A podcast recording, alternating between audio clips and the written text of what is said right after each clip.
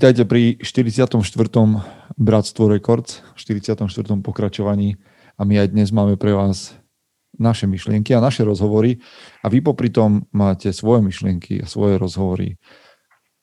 Vítajte chlapi. Zdar Michal, čau Michael. Čaute. Čaute chlapi. Nazdar, nazdar, nazdar. No, bežíme live aj na YouTube, tak možno nám nejaké otázky do času príbudnú odtiaľ. Ja sa na to občas pozriem. No a samozrejme, Michael má niečo prichystané. No, ale my sme si povedali, že, že, že ten formát trošku zmeníme a že tých, tá prvá časť bude vždy naša debatka o tom, čo sa udialo alebo čo vnímame a čo máme za sebou. Ale mňa hneď zaujíma, že odkiaľ pribiehate takto zvlášť každý. Lebo ja som práve pred chvíľočkou prišiel z práce. Vy?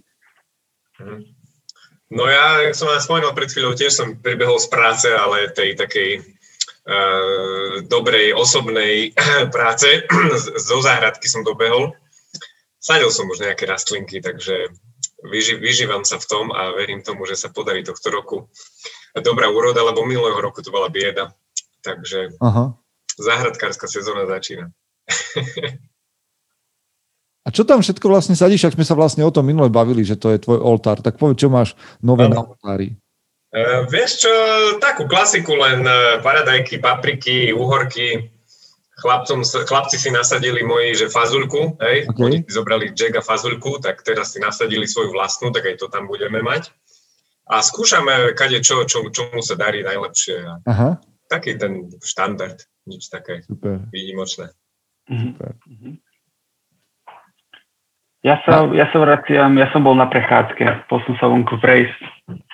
Počkaj, ale ty máš tiež novinku, nie? Tak z teba už, ty máš miesto v gyme. Áno, áno, áno, áno. Ja už začínam ako osobný tréner. Čo skoro.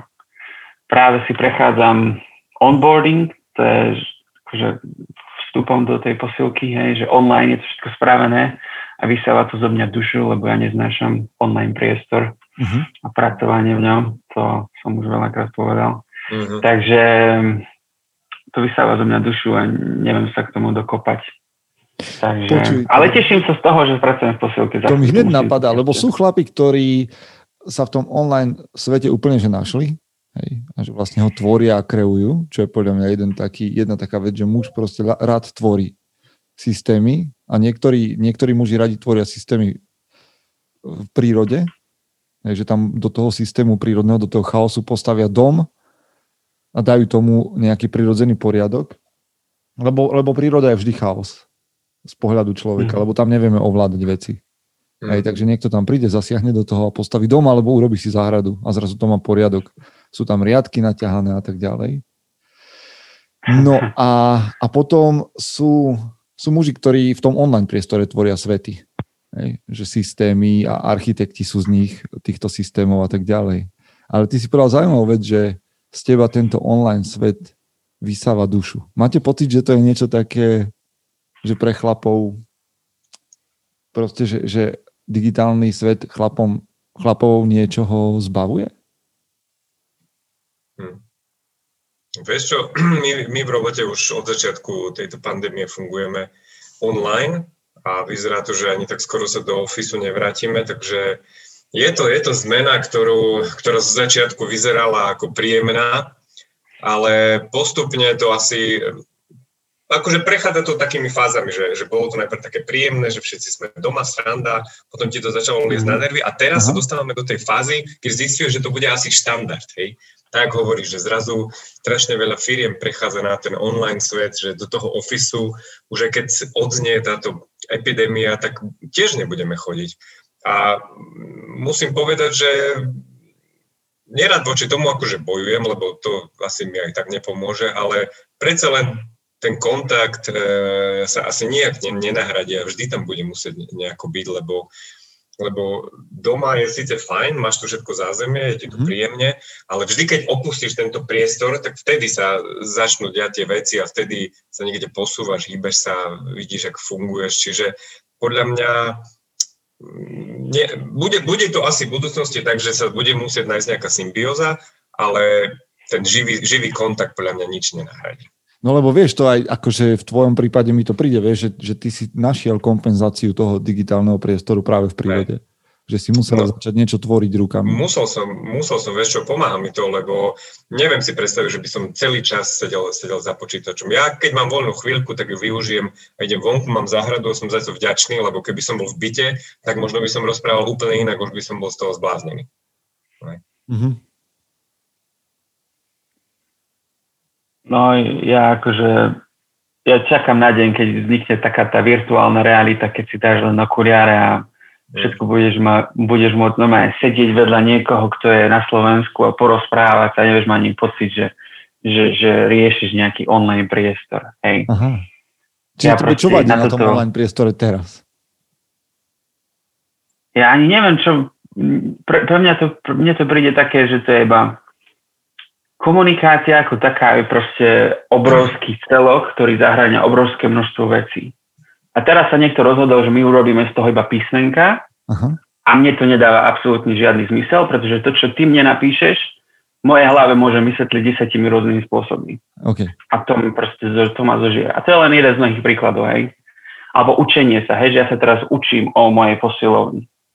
No, keby som mal učiteľa, ktorý predo mnou stojí a učí nás desiatich, že čo sa tu teraz deje, Jasne. tak môžem s tým človekom uh, konverzovať, môžem sa spýtať otázky, hej, vidím jeho reč tela, učím sa a som prítomný, nemusím si celý deň nutiť do toho, že kedy si to ja konečne zapnem, ale proste povedia mi, prídeš od druhé a budem tam od druhé a budem tam sedieť 4 hodiny, tak tam sedím 4 hodiny. Hej, že tam je taká nejaká autorita nado mnou. A mohol by som ísť do nekonečna. Proste ja toto nemusím. Takže... Uh-huh. Takže vždycky, keď ja niečo robím online, tak, tak chcem pripomenúť všetkým ľuďom, že by si to mali extra vážiť. No ja to mám tak nejak, že na jednej strane ma fascinuje ten svet, že OK, že, že vlastne je možný prenos rôzneho a však nakoniec aj toto tu, že sa my rozprávame. A je to mm. samozrejme obmedzené, lebo keby sme sa stretli v nejakom bare, a rozprávali sa, tak ešte to má iný rozmer. Na druhej strane tiež mám pocit, ale ja som tá generácia, ktorá videla Matrix ako víziu budúcnosti, že, že v zásade sa len dívaš na nuly a jedničky, ktoré sa maskujú za naozajstný svet a že to je hm. vlastne len, len ilúzia. No je to tak, teraz sa to deje. No, tak my sme tu traje. No vieš, že, ale že, že mám pocit, že, že tie nuly a jedničky sú taká ilúzia, aby sme sa uspokojili, že to vlastne stačí. Hmm. A toto, bude, toto podľa mňa bude chyba. Ak sa toto stane, že sa uspokojíme. Lebo kým sme nespokojní s tým, že je to len takto, ale teda berieme, čo, čo sa dá, tak super. Ale keď budeme spokojní s tým, že toto stačí, tak toto je asi podľa mňa problém pre chlapov a vysaje to z chlapa život. Lebo nakoniec skončíš zavretý medzi štyroma stenami s ilúziou, že žiješ. A to je problém. To je problém. Súhlasím, súhlasím. Podľa mňa to je presne ten, čo dáva tomu ten rozmer. Hej, že, že niekedy si ľudia mysleli, že sú veci len dvojrozmerné možno, potom zrazu prišli, prišli že je aj tretí rozmer a tak ďalej sa dá pokračovať, teraz už je 10 rozmerov. A to je presne ten, že tento svet online ti podľa mňa splošťuje ten tvoj život, že, že uberá ti tie rozmery, tie iné úrovne, ktoré ti dáva ten svet, keď sa s niekým stretneš. Priamo. Mm-hmm. Ja ešte osobne si myslím, že, že my sme ešte tak nejak len ten online svet objavili, vytvorili, hej?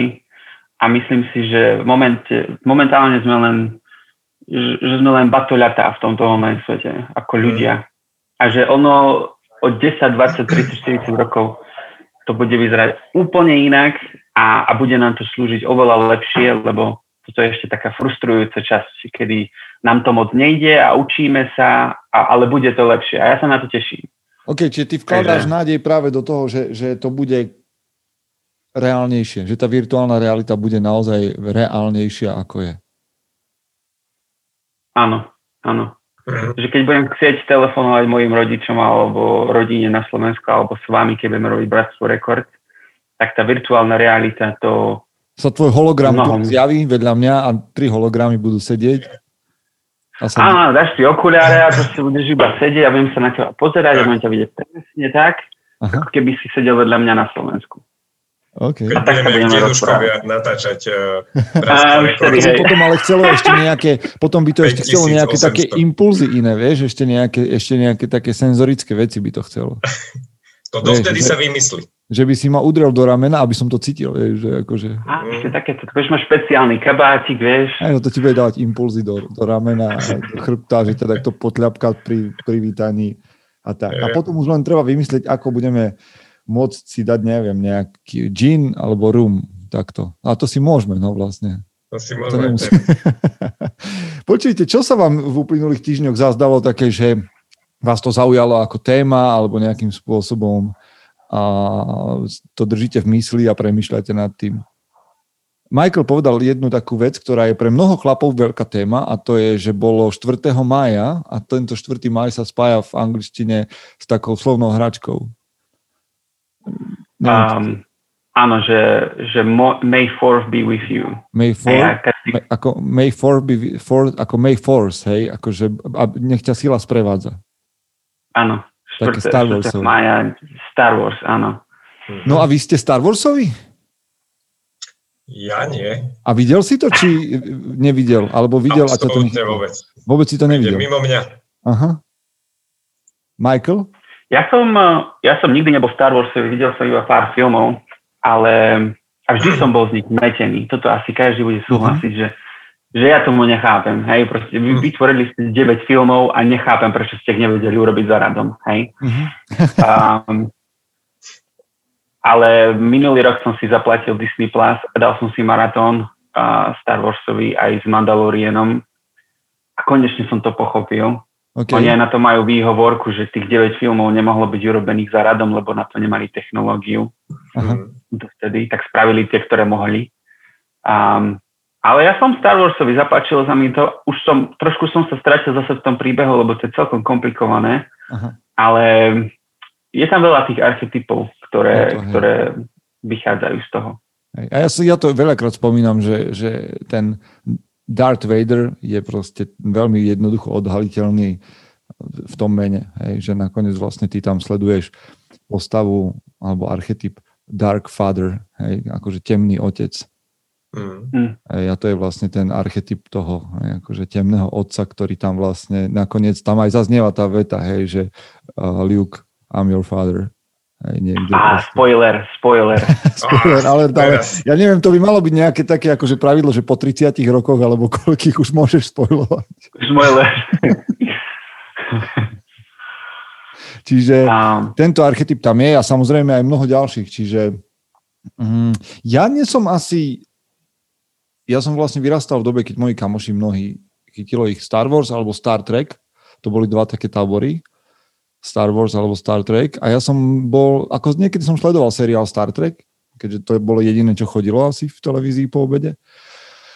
Ale nejak som sa ja v tom sci-fi neudomacnil, aj keď teda to, že tam sú nejakí, že, tam, že sú tam rytieri Jedi a podobne, tak takéto základné veci viem a baví ma, že to je obrovský vesmír a aj tá pointa síly, dokonca však na svete existuje už, myslím, že je, jedaizmus je oficiálne náboženstvo, hej, a filozofia zároveň. Čiže Michael, ak ťa to chytilo, stále sa môžeš stať Jedajom. a aj oficiálne, dá sa o tom čo to načítať. Ale mňa skôr chytilo fantasy, ja som vždycky bol taký, že, že elfovia, mm-hmm. hobiti, draci a rytieri a tí, mm-hmm. že tam som sa aj skôr no, pánovi prstenov, jak v Star Wars. Mm-hmm. Mňa, mňa asi ešte viac chytil ten Mandalorian, ten seriál. Lebo ten, ten, ten charakter, ten Mandalorian je veľmi zaujímavý. Že on je vlastne ten nejaký ten bojovník. Videli ste Mandaloriana? Mm, asi dva diely, no. Mandalorian je ten bojovník, ktorý nie je to špeciálna rasa, ale sú to rytieri, ktorí majú špeciálnu zbroj v Star Wars svete, hej ktoré majú špeciálnu zbroj a žijú špeciálnym kódom, hej. Mm-hmm. A jeden z nich je, že nikdy neukážu svoju tvár pred nikým, okay. ale tiež, že keď niečo slúbia, že keď povedia niečo, tak to splnia, hej, že, že majú tú svoju integritu a zodpovednosť.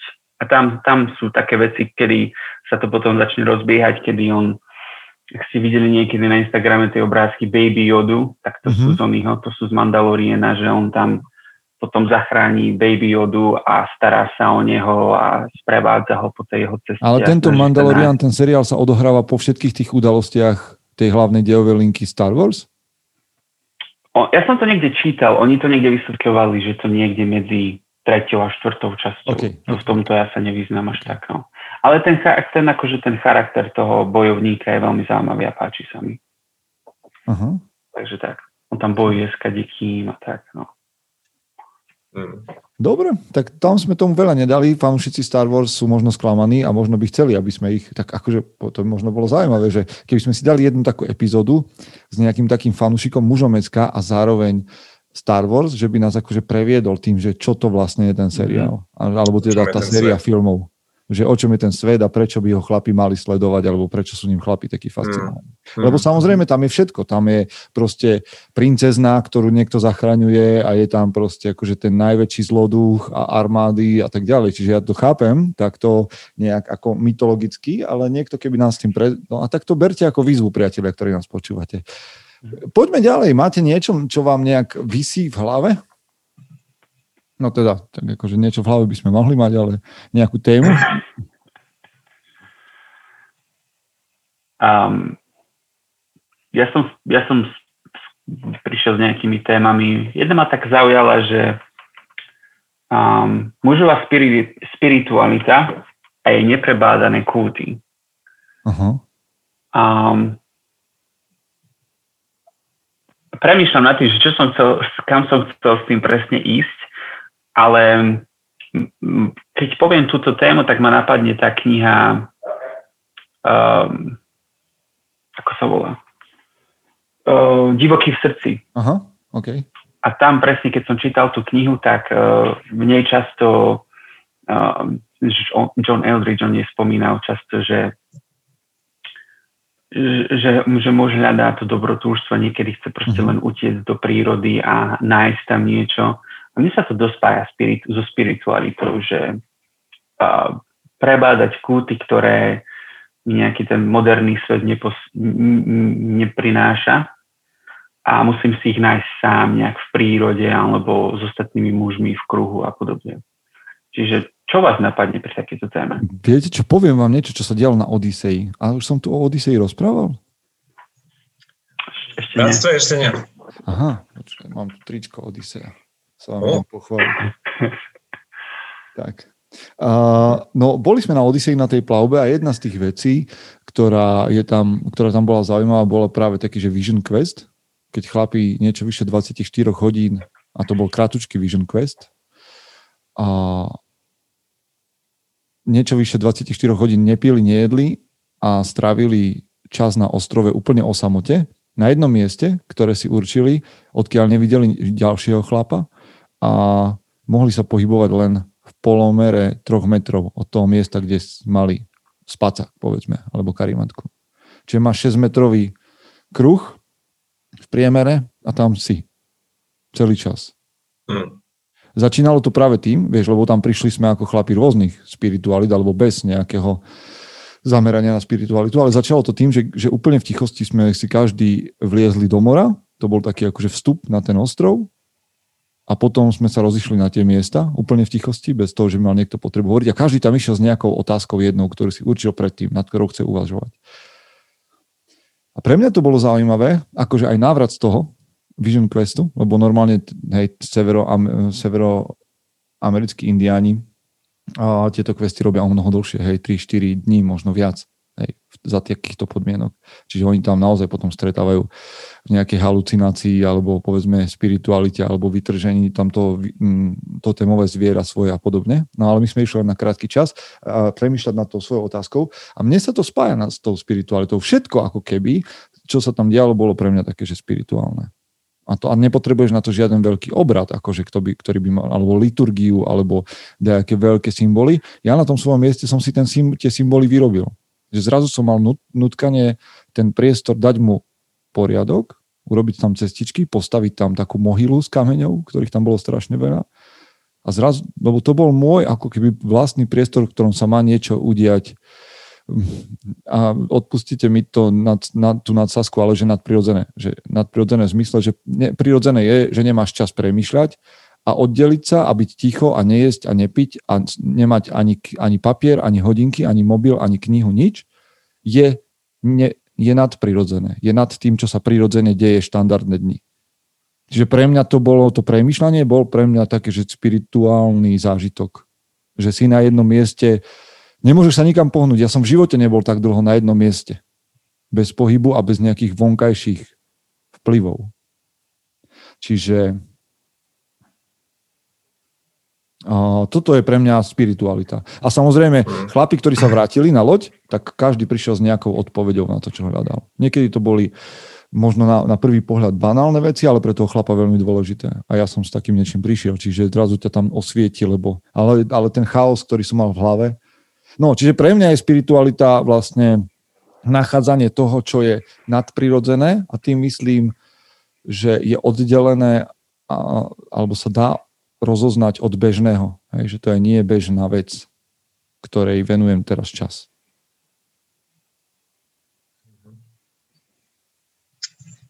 No ja, ja nemám asi takýto zážitok eh, v poslednej dobe spirituálny. Jediné, čím žijem, je, je sadenie rastliniek. Ale pokúsim sa, eh, pokúsim sa nejakú myšlienku vytvoriť, ktorá možno bude súvisieť aj so spiritualitou, lebo tento rok je asi prvý rok, kedy sa, e, kedy sa snažím keby tým rastlinkám pochopiť. Hej? Mm-hmm. Že nie sú to pre mňa len nejaké zelené lístočky v zemi, ktoré tam proste zasadíš a nech si žijú svojim životom, ale pozerám si veľa videí na YouTube, študujem si nejaké veci, zistujem čo kde ako a, a, je to pre mňa taký zázrak e, života, ktorý má veľa paralel aj s, s životom e, naš, našim, ako človek, životom človeka. Zasadíš to semiačko, staráš sa o to, je to niekde vnútri, je to chránené, rastie to pekne, krásne, potom to zrazu dáš vonku, hej, do prírody, také maličké baby a nachytajú sa na to kopec chorôb, hej, hneď na to naskače kadejaký jony, kadejaká nehoda, ale ešte stále je tu, si tu ty, ako ten, dajme tomu, uh-huh. že rodič voči dieťaťu, alebo pán Boh voči svojim ovečkám, ktorý na teba dáva pozor. E, ešte stále ho zachrániš, ochrániš pred tými chorobami, pred tými nebezpečenstvami, nástrahami e, vonkajšieho sveta, zoberieš rastlinky na noc, hej, v, no, noci uh-huh. nezostávajú samé vonku, hej, zoberieš ich ešte dovnútra. A potom príde proste ten čas, ako keď dieťa odchádza od rodiča, alebo odchádza niekde možno na školu, alebo tak, a zrazu dáš ju vonku, hej, a už je tam aj celú noc tá rastlinka. A už je to úplne o niečom inom. Už musí sa naučiť, ako keby dal si jej niečo zo seba a musí sa naučiť v tom svete prežiť sama. Ty jej samozrejme dávaš vždy nejakú podporu, hej, polievaš ju, dávaš jej nejaké hnojivka, ale ona už musí sama priniesť nejaké plody. Niečo, niečo musí zo seba vytvoriť, musí, musí priniesť nejaký, sama sebe musí priniesť užitok svetu, ako keby. Uh-huh. Podobne aj človek musí sa sám musí mať nejaké pevné základy, to sú tie korene, ktoré si vypestuješ ešte keď si niekde vnútri, keď si v ochrane niekoho, ale prídeš vonku a už musíš dokázať, že tie základy dokážu ti pomôcť, aby si vytvoril a priniesol niečo užitočné aj do toho sveta. A samozrejme, tak akože stane sa, že občas nejaká rastlinka e, proste umrie, hej. A, a nepe, podobne aj človek niekedy sa stane, že, že sa mu nepodarí niečo, hej. Ale vždy sa dá niečo zachrániť odstrineš nejaký listok, odstrineš sa od niečoho, čo je zlé a zamerieš sa na to, čo je dobré a rastieš ďalej a vždy môžeš e, proste priniesť e, nejaký osoch tomu svetu. Čiže e, možno takáto paralela, ktorá podľa mňa súvisí s tou spiritualitou, že človek, podobne ako tá rastlinka, musí mať pevné základy, musí mať nejaké hodnoty, musí mať idei a na základe tých hodnot by mal prinášať užitok nielen sebe, ale aj možno vonkajšiemu svetu. Mm. Michael? Páči sa mi to, Michal, ako si to, ako si to prepojil. Veľmi pekne. Ži, žijem tým teraz, no. áno, áno, áno. Veľmi dobré. Um, mne práve, že takýto priestor dosť chýba teraz, pretože pre mňa to je priestor, kedy môžem premýšľať a možno nejakým spôsobom sa prepojiť s niečím vyšším a nemám to veľmi. A jediný spôsob, akým to ja robím, je momentálne, že sa budem idem prejsť alebo si idem zabehať a nemôžem pri tom počúvať hudbu, nemôžem aj pri tom telefón hmm. a vtedy dokážem veľa vecí spracovať a napísal som aj pár článkov a tie články som väčšinou vytvoril vtedy v hlave, keď som si bol zabehať alebo keď som, keď som sa bol prejsť. Vtedy sa mám nejak pocit, že sa viem spojiť s niečím, čo ma inšpiruje a, a niečo, niečo zo mňa vyjde zaujímavé. Um, a druhá taká vec, ja chodím, ja raz strašne rád kempujem a blíže sa moje narodiny, mám taký zvyk, že na narodiny väčšinou idem kempovať niekde a väčšinou som chodil vždy sám, tento rok pôjdem s priateľkou, to bude zaujímavé. Neviem, o koľko to bude naozaj spirituálne, a koľko to bude skôr, že, že ju budem nútiť do toho, aby si to užívala so mnou. takže, takže uvidíme. Um, takže tak, teším sa do prírody. No, ale akože v tomto je to zaujímavé, nie? že keď povieš spiritualita, tak najčastejšie si predstavíme kostol. A spiritualita, no my sme začali mhm. používať také slovo, tak ľudia si ako chlapi medzi sebou hovoria, že viera alebo náboženstvo a to máš hneď akože Ha, hneď to máš akože tak nejak zaškatulkované. Ale ja som minule som bol s Gabim, však vy poznáte Gabiho, aj bol mm. tu na raz alebo dvakrát v našom bratstve Rekord, že boli sme sa prejsť a rozprávali sme sa aj o, o, o duchovne. A ja som mu tam hovoril za mňa, že náboženstvo z môjho pohľadu je vlastne len hmm, len to, to, to si predstavujem len ako technické zabezpečenie viery. Hej? Že náboženstvo je tu vlastne len preto, aby nejakým spôsobom a, sfunkčňovalo alebo systematizovalo vieru. Hej? Že, že a, a, a v momente, keď to nerobí, naopak ju znefunkčňuje alebo zahmlieva alebo ju nejakým spôsobom deformuje tú vieru, tak to nie je funkčné. Hej, to nie je funkčné a neplní svoju základnú funkciu a je to potom prázdna škrupina alebo nejaká, len nejaká mm-hmm. karikatúra. Čiže v momente, keď uh, ty dávaš svoje, alebo máš potrebu dať svojej viere, svojej spiritualite nejaký systém, tak v tom momente vytváraš náboženstvo. A to je v poriadku. Ak je to funkčný systém, ktorý ti pomáha žiť to, čomu veríš, a to je mne jedno teraz, čo, tak je to úplne, úplne v poriadku a je to skvelá vec. Ale častokrát to zabalíme do toho, že á, náboženstvo to je, vôbec nie je moja vec. Ale to slovo máme veľmi zle zadefinované podľa mňa. Čiže ak sa ma, mhm. ak za mňa by sa chlapi mali baviť o spiritualite, o, duchov, o duchovnom priestore, lebo to je oveľa širšie ako to, že si ľudia povedia, že katolík. Hej. To je o mnoho, o mnoho väčší priestor a podľa mňa bohatší, lebo nám pomáha žiť alebo všetko, čo nám pomáha žiť lepšie, pramení z viery. A to je jedno, z akej viery. Či viery v ľudstvo, alebo v Boha, alebo... A ja nechcem tým to dávať na jednu úroveň, aby som sa nejakých veriacich zase nedotkol, ale od... ide o to debatovať o tom, že ako veľmi nám to pomáha žiť lepšie, to, čo my veríme. A zlepšovať to, čo tu okolo seba máme. Čiže po, preto je podľa mňa spiritualita dôležitá. Aby sme sa vedeli dohodnúť na tom, že aké sú naše viery a čo prinášajú tomuto nášmu okoliu. Hej, a môžeš veriť mm-hmm. aj v mhm. socialistickú stranu, ja neviem, ale zaujíma ma, že, že čo, čo to prináša prakticky. No máme nejakú polhoďku pred sebou, takže asi je čas prejsť Poďme. na otázky. Mňa zaujímavé, že koľko ľudí si týmto teraz nahneval, keď si to takto povedal. Lebo s takým, le, a, nie, a mne sa, ja s tebou súhlasím, hej, že to je také technické zabezpečenie viery. Ale Uh-huh. Že, že, lebo v tom momente si vyzvihol to, čo je tá viera a o čom je kresťanstvo, buddhizmus alebo islám alebo čokoľvek a všetko ostatné si ponížil. Hej? A, a mám pocit, že pre niektorých sa to, niektorým sa to nemuselo páčiť, takže by ma zaujímalo, že čo sa stalo. Ale akože ja zase nechcem, vieš, ja keby som chcel robiť nejakú superior, uh, svoju osobnú vieru, tak by som mohol, ale za mňa, čak ja som vám tým chválim x krát a tiež sa to nepáči každému, že ja si mm-hmm. beriem, eh, ja sledujem eh, odinistov, hej, a sledujem animistov a sledujem neveriacich a sledujem um, alebo tí, ktorí hovoria o sebe, že sú bez význania, alebo sledujem kresťanov.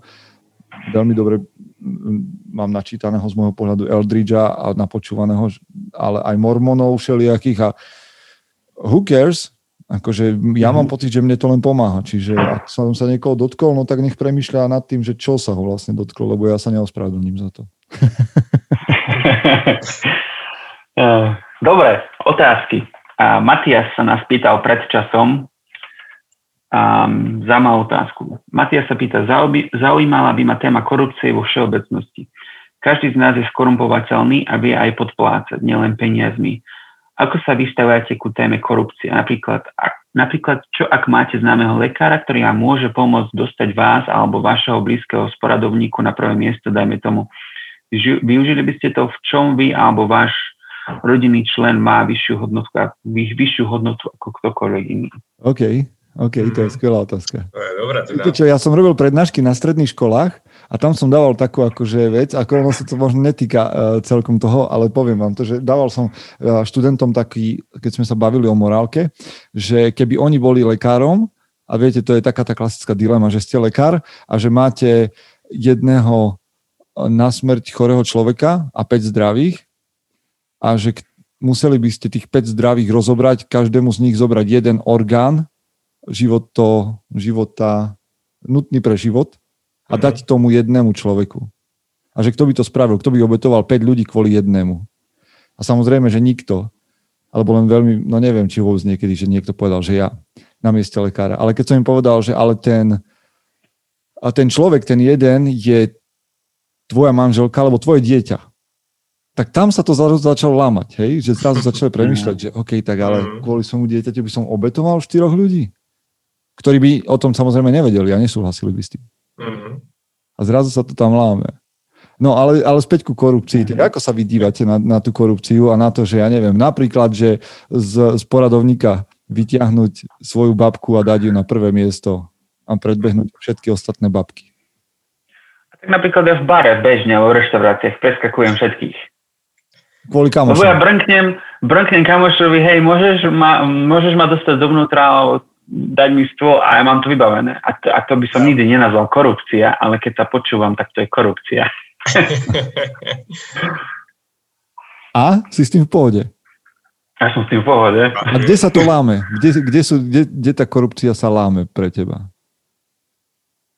No a neviem, či by som s tým mal byť v pohode, ale ja som. no dobré, ale kde už je ten um, že nie si v pohode s tým? Asi myslím si, že reštaurácia je o ničom príklad. No dobre, ale keď napríklad v reštaurácii teba lekára, v, restaurá- v reštaurácii, keď teba preskočia, je to ešte OK, lebo vieš, že to je tak, že to je v pohode? Hej. Pokiaľ o tom neviem, tak je to v pohode. OK, OK, OK. Asi, asi ja by som povedal, že to sa láme tam, že či d- druhému nejako uškodíš, hej, nejako mm-hmm. vážnejšie možno. Že keď, čo, čo sa stane, keď sa predbehneš v reštike, hej, alebo v bare. Mm-hmm. Hej. Akurát sa môže niekto nahnevať. No hej, zlomíš, zlomíš akurát nejaký princíp, hej, povedzme. No. Mhm. Ale jeden z tých menších, no, povedzme si. Nič sa asi také hrozné nestane. Ale... Ja... sa to vážnou situáciou, keď, keď si u lekára. A u lekára ten poradovník už má svoj zmysel, pretože ide o zdravie, ide o niečo, čo je konečné, môže byť konečné a keď tam niekto bude čakať dlhšie ako ja, len kvôli tomu, že ja som sa mohol predbehnúť poradovníku, tak už je to proste, no, už je to... Ja vám poviem, že keď rozmýšľame o tom lekárovi a predstavím si svoje dieťa, hej, mm-hmm. a mám ho v poradovníku s iným chorým dieťaťom. Fú. Mm-hmm. Hardcore. Akože budem teraz pes a neviem, či by som to tak spravil, ale chcem to povedať nahlas a neviem, či by som bol toho schopný, čo poviem, ale bije sa to vo mne, tak to poviem. Mm-hmm. Normálne si tu na, by som zaradil taký, že, že kmeňový systém, že jednoducho proste môj kmeň má prednosť a má pred tvojim kmeňom. Pred, pred ostatnými kmeňmi. Proste môj kmeň a jeho prežitie je dôležitejšie ako prežitie akéhokoľvek iného kmeňa. Mm. A neviem, či by som to tak spravil. Ale proste toto je vo mne. Akože, a ja viem, že to teraz ako keby otvorilo, že všetká korupcia a že všetko je dovolené. Hej. Ale to si nemyslím. Ja fakt túžim potom, aby sa veci diali spravodlivo a dobre a aby to niekto a, a, a potrebujeme strážcov toho, aby sa veci diali spravodlivo a možno potrebujeme strážcov, ktorí mňa zastavia v tom, aby, aby som sa prebíjal a, a, a v tom prípade si myslím, že, sú, že, že je dobré, že sú. že je niekto, kto stráži, aby tá korupcia neexistovala a zastavil by aj moje egoistické, prirodzené egoistické uh, nejaké pnutie. Mm-hmm. Ale, ale toto sa o mne bije, že proste keby som mal zachrániť svoje dieťa, tak ho budem zachraňovať. A nechcem povedať, že na úkor iného dieťaťa, lebo to znie strašidelne. Mm-hmm. Ale takto veci sú proste. A, a, a môžete ma za to nemať radi, ale a viem, že sú príbehy ľudí, ktorí svoje dieťa, ne, svoje dieťa obetovali alebo sú, nezachraňovali na úkor iných detí, čo je, čo je asi veľká, veľká poklona. A niekto by povedal, že, že to je nezmysel, tak neviem. Ja by som tu tak e, povedal možno ešte, že vždy tam ide o ten princíp, jak v kartách, že vyššia karta vždy bere. Mm-hmm. Hej, že proste e, čo, čo, čo je ten princíp, e, o, o čo tam ide, hej? Že keď e, chceš dosiahnuť možno nejaké väčšie dobro, tak radšej zoberieš to a obetuješ možno nejaké menšie zlo. Že podľa mňa je korupcia vtedy zlá, keď je to tá najvyššia karta v hre. Keď proste nič dobré sa vďaka nej vlastne nestane. Hej? Že, Čiže ty že, pripúšťaš, že korupcia môže doniesť dobré veci?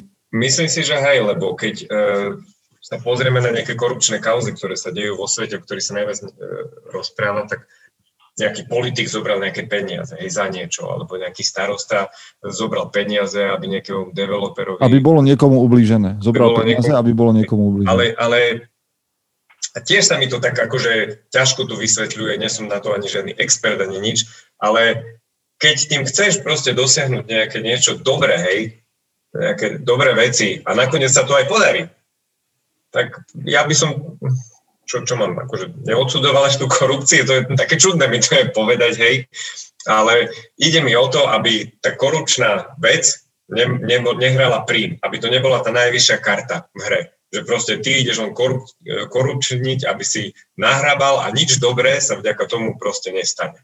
Hej? Že keď je ten, ten výsledok tej akcie lepší ako to, že ty si zoberieš pár do vrecka. Zober si, je to jedno. Je mi to, je mi to v podstate jedno, či si niekto nabalí. Beriem to jak jeho šikovnosť. Škoda, že som si nezobral ja. ne, nevnímam to až tak možno negatívne, ako sa o tom veľakrát rozpráva. Mne si teraz, mne si teraz ja. Teraz ani... znieť, podľa mňa teraz budeme znieť absolútne prehnitý nejaký, ale my, my len môjho, vážne, a z môjho pohľadu, akože teraz za uh, akože ľudia, ktorí sú morálnejší od nás a ste tu určite a všetkým vám tlieskame a zdávame hold, že ste morálnejší a že uh, hej, nás povediete k svetlým zajtrajškom, ale že podľa mňa nie sme, že amorálni, alebo možno sme teraz, keď takto nad tým uvažujeme, ale toto, čo my teraz presadzujeme, pragmatizmus. Podľa mňa, že to sú pragmatické veci. A ja nehovorím, že to je tak správne. Ja hovorím úprimne, ako premyšľam. Hmm. Mne si Michal pripomenul um, príbeh, alebo to, čo sa stalo v Amerike, keď uh, sa zraž, snažili zrušiť uh, otroctvo. Mm-hmm. A ak si dobre pamätám, a pamätám si dobre, a Abraham Lincoln pomohol k tomu, že, sa, že boli vytvorené jedny z prvých zákonov, kedy sa zrušilo otroctvo. Mm. Ale málo kto vie o tom, že že aj sám Abrahamom Lincoln bol stále rasista uh-huh. a, a museli pod, a z nejakého dôvodu, už neviem presne, čo tam boli za dôvody, ale Abraham Lincoln musel podplatiť mnohých ľudí, poslancov, či ak to volali, uh-huh. aby ten zákon prešiel, lebo nikto to nechcel. Čiže otroctvo v Amerike bolo zrušené kvôli, na základe korupcie. Korupcie. Hm. Hej?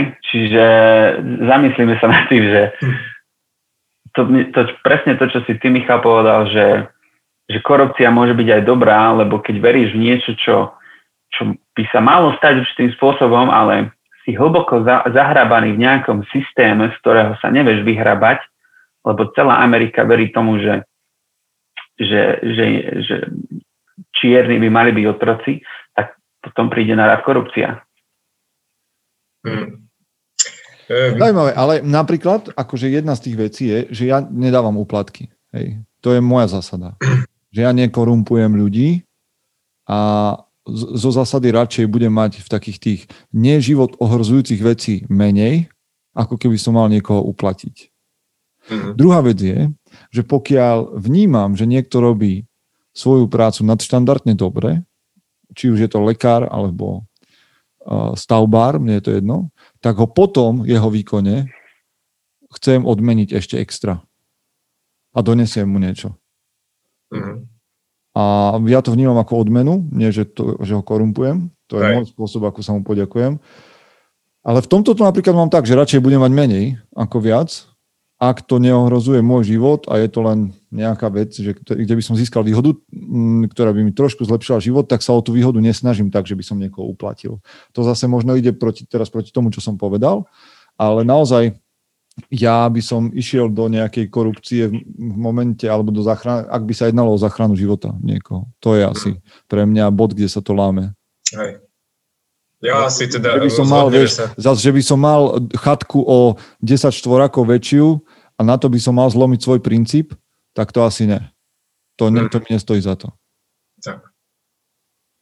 Asi sa zhodneme na tom, že táto téma má veľa rovín a nedá sa všeobecne odpovedať na to, či je korupcia zlá alebo dobrá. Alebo... Akože otázka je, či je každý korumpovateľný, lebo zdá sa, že nie. Alebo nedostal alebo dostat, sa, že dostatok, dostatok peniazí. Alebo mu neponúkli dosť. Tak, presne. Lebo viete, však ten princíp v politike by mal byť tak, aspoň jedna z takých zásad existovala, že človek, ktorý ide do politiky, by mal byť dostatočne zabezpečený, aby bol nepodplatiteľný. Čiže by nám mali vládnuť bohatí ľudia. Ale a nikto teraz neprišiel na to, súhlasím. No ale nikto neprišiel na to, že kedy je už človek dosť bohatý na to, aby nezobral úplatok. Tak, vieš čo, a toto teraz e, s tebou súhlasím, lebo veľakrát sa omieľajú v, e, v novinách e, platy alebo odmeny nejakých verejných činiteľov, hej? Že, že prečo, prečo by oni to mali za to toľko peňazí dostávať, hej?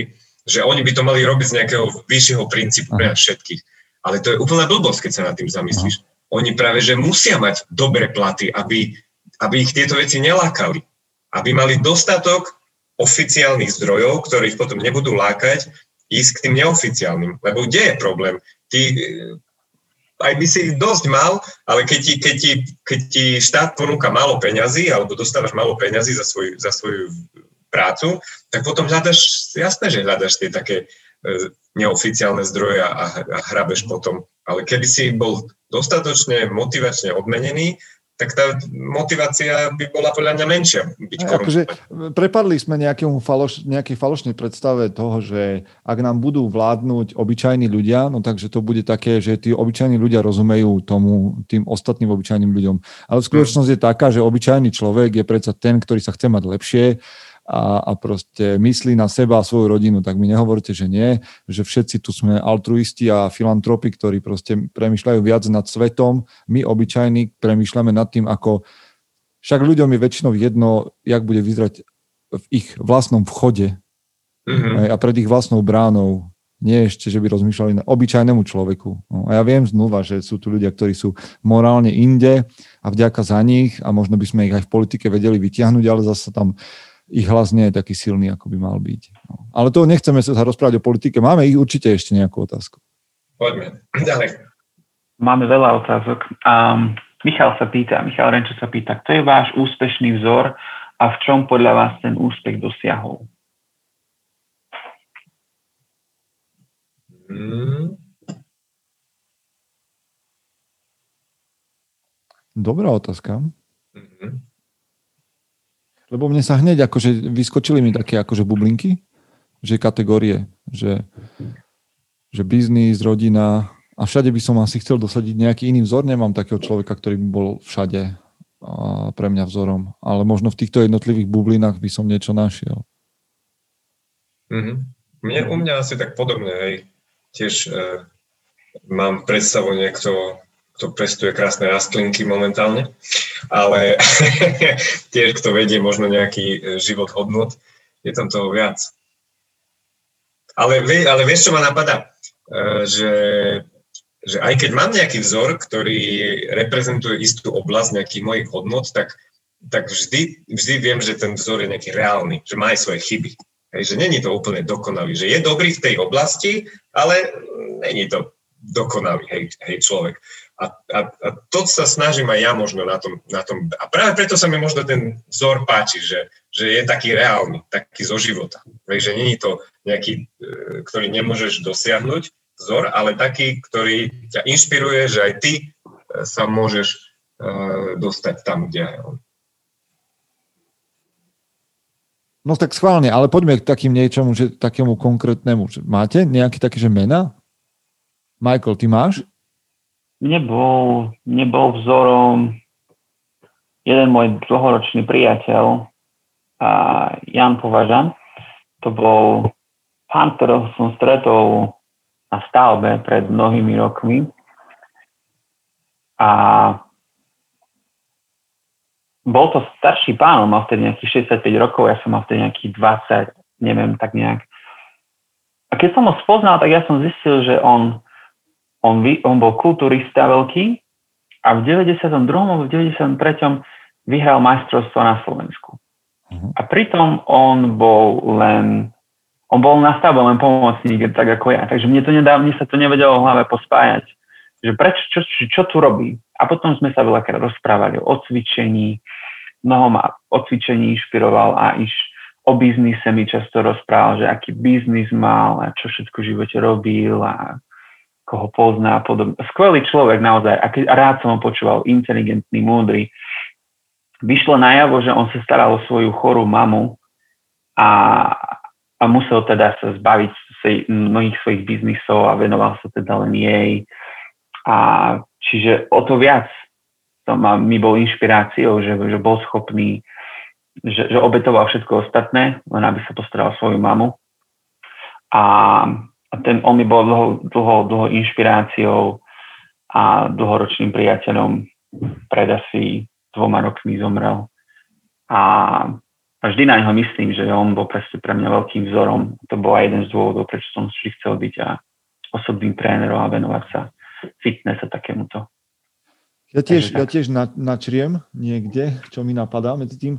Uh, môj otec je pre mňa vzorom v prístupe k práci a to by som raz chcel mať tu jeho takú akože e, zručnosť, ale ani nie tak akože manuálnu, ale v tom, ako premyšľa o, o, o veciach, ktoré sú pred ním. Že, že je vynaliezavý, nachádza systém v, v tom, čo, na čo sa pozrie, že ako to treba urobiť, bez toho, že by, vieš, ja idem hneď na YouTube, aby som vedel, že ako treba veci urobiť.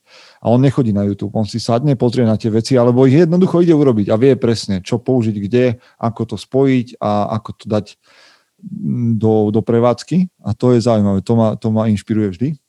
A možno druhá, druhá vec, ktorá mi hneď napadne je, že v takej, takej filozofii a v prístupe k životu a v premyšľaní je to pre mňa Jan Verich. Rád, veľmi rád počúvam jeho filozofiu a jeho rozmýšľanie o živote a púšťam si nahrávky. Takže toto je, toto je ďalší taký mm. Ale premyšľam nad tým, že či napríklad nemám nikoho, alebo chýba mi niekto taký, koho rodina by bola pre mňa. Že takýto model rodiny by som chcel lebo vidím, že sa mu to oplatilo takto nejako robiť a jeho postup by som chcel napodobniť, lebo takú rodinu by som chcel mať. To mi ešte trocha chýba. Mm-hmm. No, no ja rozmýšľam, že kto to je a ma napadlo, že, že otvorím si Instagram, nie? že kto je môj vzor. OK, no, tak super, tak, však to je Mám tu hneď prvé, že Peter Podlesný, neviem, či ho poznáte. Oh, tak to, pána. to bude taký nejaký utrimiskár. To bude taký nejak ranný e, filozof. Potom tu mám dievča, čo cestovateľka bloguje, hej, chodí po svetoch, tak to ma zaujíma, mám tu záhradkára tu mám. Ktoré dievča?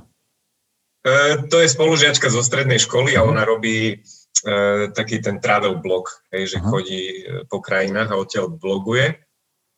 No potom tu mám e, chlapici, čo robia skvelú pizzu e, a kadejaké, čo súvisia s jedlom. je tu bicyklovanie, a tak ďalej. No. Čiže ja by som teda zhodnotil, že e, hľadám vzory, ktoré mi e, ukazujú reálny, reálny svet. Že, že nehľadám žiadnych ako keby bohov alebo niečo také, ale páčia sa mi vzory, ktoré žijú normálny, prirodzený život a ukazujú ako na to. Uh-huh.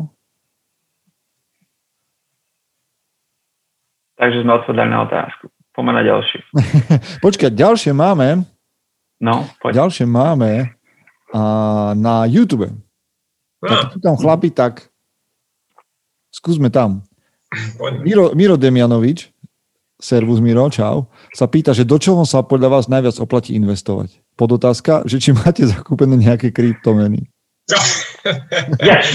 Ale on, sa, počia, ale, on sa inak, ale on sa inak pýtal na to, že čas, do čoho sa najviac oplatí investovať, že či čas, peniaze a tak ďalej.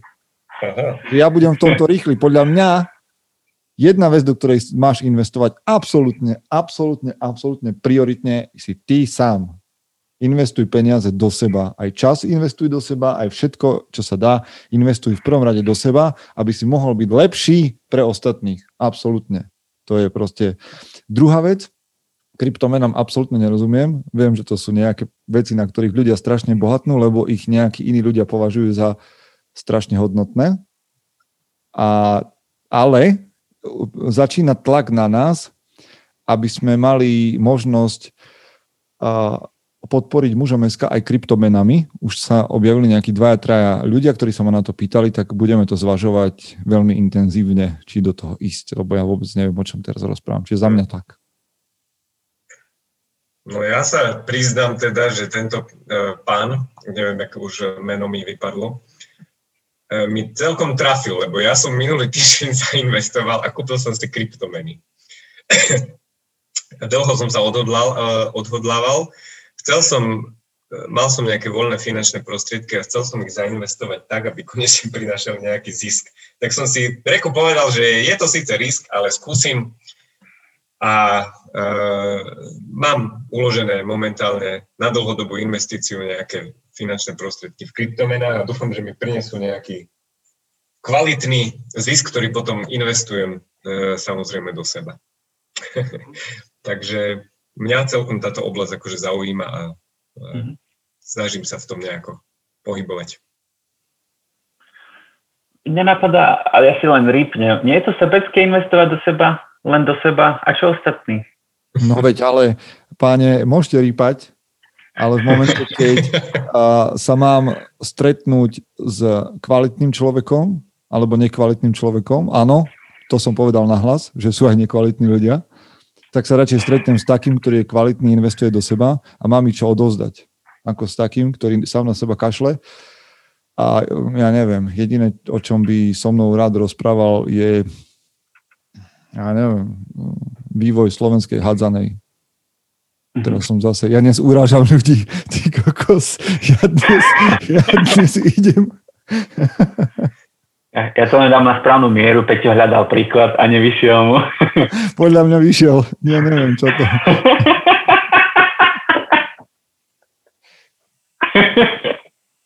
Už nepokračuj.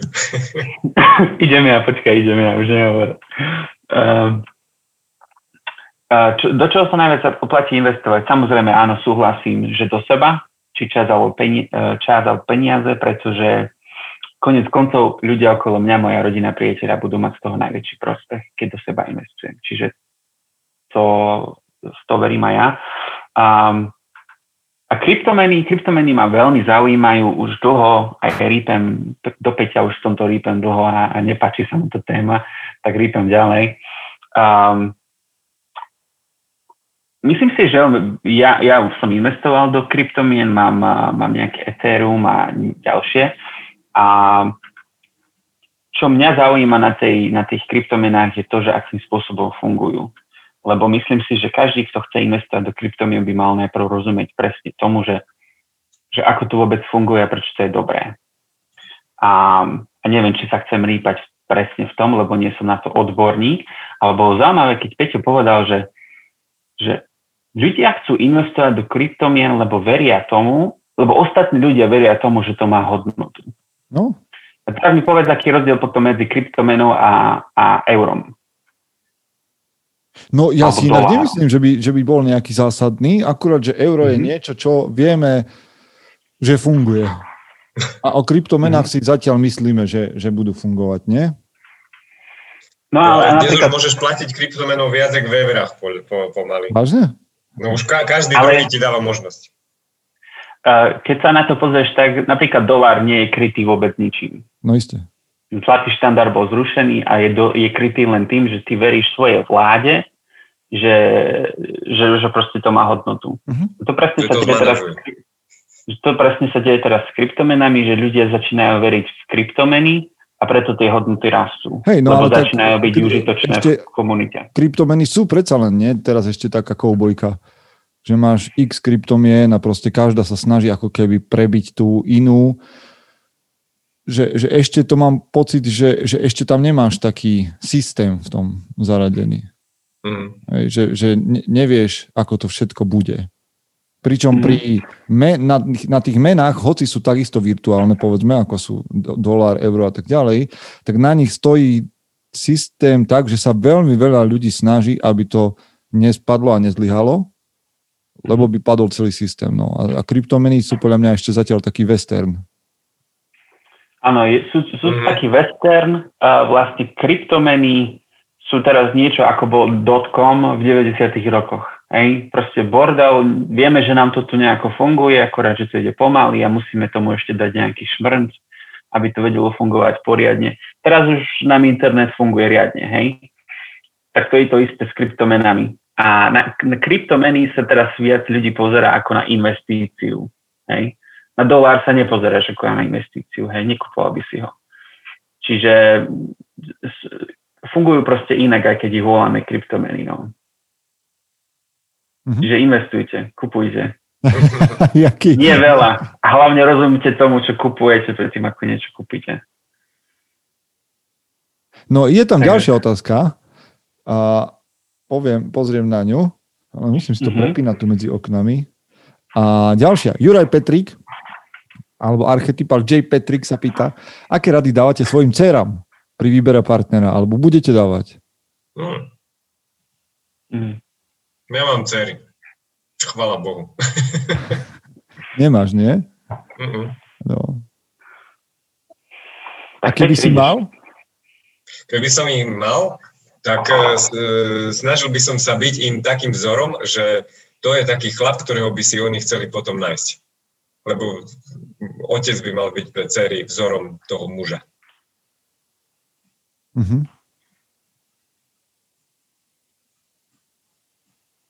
Ja ešte, teda ja mám dceru, ale ešte, ešte to nejak neriešime.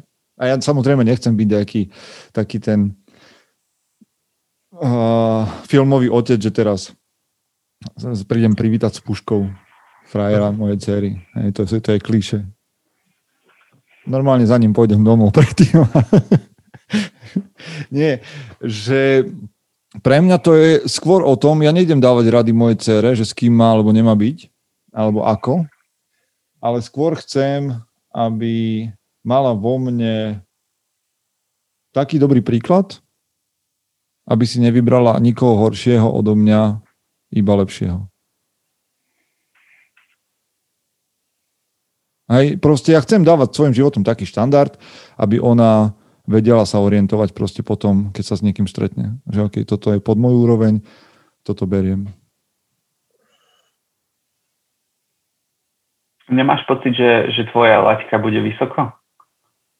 Um, inak to môže, že vraj ženy mi hovorí, že to môže spôsobovať nejaké daddy issues, ale ja zase nebudem kvôli tomu žiť nejaký nízky štandard, aby moja dcera jedného dňa nemala problém si vybrať partnera. Hej, to je tiež nezmysel.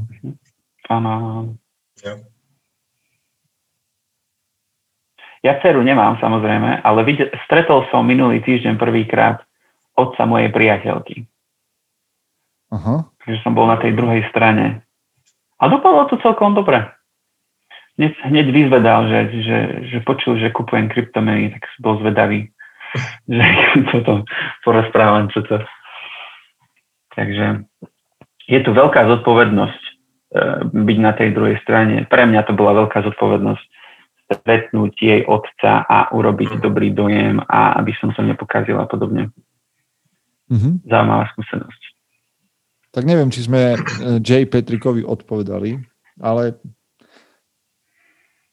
má, vlastne už sa na minulé časť si to dnes nám to zbehlo. Však my už 5 minút nadsluhujeme. My už 5 minút nadsluhujeme, pánové. Ale ja neviem, máš tam, Michael, ešte nejakú jednu otázku, ktorou by sme to zakončili? Záverečnú. Zatvorečnú? Mm, záverečnú otázku. Ja to mám ešte veľa. No. Tak to Dáme poslednú, vyberem si, dám ďalšiu. V čom ste sa zmenili po 30 rokoch života, respektíve aké dobré návyky ste si osvojili a viete, že predtým ste ich nemali? Mužom SK vzniklo po mojej 30 čiže ja som zmenil svoj život veľmi radikálne v mnohých veciach. Akože všetky návyky, ktoré som si zrazu začal osvojovať ako disciplína, nejaká vízia, svoje osobné povolanie, rutiny sa udiali práve po mojej 30 Škoda, že tak neskoro. Ale asi až vtedy som na to dozrel, čo je, čo je smutné znova a chcel by som pomôcť chlapom, aby to bolo skôr. Ale všetky tieto veci sa udiali až po mojej 30 keď som začal rozmýšľať, že čo to vlastne znamená byť mužom. Lebo dovtedy som tak nejak myslel, že to sa to samo stane, alebo neviem. A zrazu som zistil po 30 že ja na to musím pracovať. Čiže vlastne všetky tie veci, ktoré dnes nejakým spôsobom, na ktorých pracujem, od disciplíny cez obetovanie sa a, cieľa vedomosť, to všetko sa začalo diať. Alebo začal som budovať to poriadne, lebo nechcem sa tváriť, že nič, že predtým som bol nejaký floutek, čo o, proste ležal na posteli, určite nie. Ale začal som vybrusovať tie, tie vlastnosti až po 30 cieľa vedomé. Vy ako?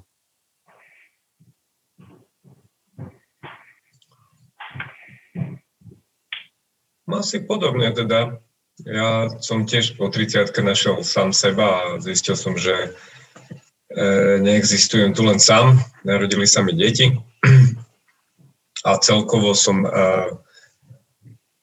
sa tak nejako zreálnil, ako keby, že prestal som lietať v oblakoch, ale začal som začal som vytvárať nejaké proste hodnoty, že, že, že, že začal som byť na tomto svete z nejakého proste dôvodu. Nebol som tu len ten, čo bere, ale aj niečo dáva po 30 mm-hmm. To je dôležitý krok. Ale to môže urobiť človek, vieš, to môže urobiť človek, ktorý, ktorý má čo dať, vieš, že, že nabral. Hm. Ťažká otázka, alebo zrazu si neviem spomenúť nejaké dobré návyky. Um, ale asi, asi, asi cvičenie je dobrý návyk, hej, alebo mhm. chodenie na jiu-jitsu je dobrý návyk. Um, čítanie, hej, čítanie, snažím sa čítať každý deň 10 strán, to je skvelý návyk, ktorý mám. Nemám ešte 30 rokov, mám 29, čaká ma to o 2 mesiace. Um, takže neviem, či, či som nejak extrémne niečo zmenil. Pre mňa najväčšia zmena po 30 bude, keď už budem osobným trénerom a zmení to mnohé veci v mojom živote a, pretože nebudem pracovať už do noci, budem mať svoje víkendy a budem sa môcť venovať a, priateľke, rodine a tomu, čo ma naozaj zaujíma. Čiže teším sa na to, čo bude po 30 mm. Veľké veci, podľa toho, čo my sme povedali. Mhm. Ale napríklad Martin Valach by ti povedal, že po 40 to je, prav, to je ten pravý vek. Čiže pozor, ešte, ešte ten pravý vek len príde. Dobre pánové, tak dnes sme to protiahli trošku dlhšie. Ja som vďačný aj za tých z vás, ktorí nás sledovali online a pripojili svoje otázky. Vďaka vám. Vy, ktorí nás sledujete v zázname, či už na YouTube, alebo na akejkoľvek podcastovej platforme, alebo aplikácii, tak sme radi. Určite zahlasujte, teda ohodnote tento podcast, respektíve celý podcast Mužom SK na Apple podcastoch alebo kdekoľvek inde. Keď nám dáte recenziu, my sa len potešíme ak bude teda samozrejme 5 e, hviezdičiek a že sme absolútne super a že to, že som dnes urazil pol sveta. 5 a viac príjmame. že to vôbec nevadí. A tak to len žartujeme. V každom prípade vďaka vám chlapi za to, že ste tu boli dneska. Zase sa mi s vami raz dobre debatovalo a premýšľalo. Takže o dva týždne znova. Rád sa nás videl chlapi. Majte sa. Čaute. Čaute.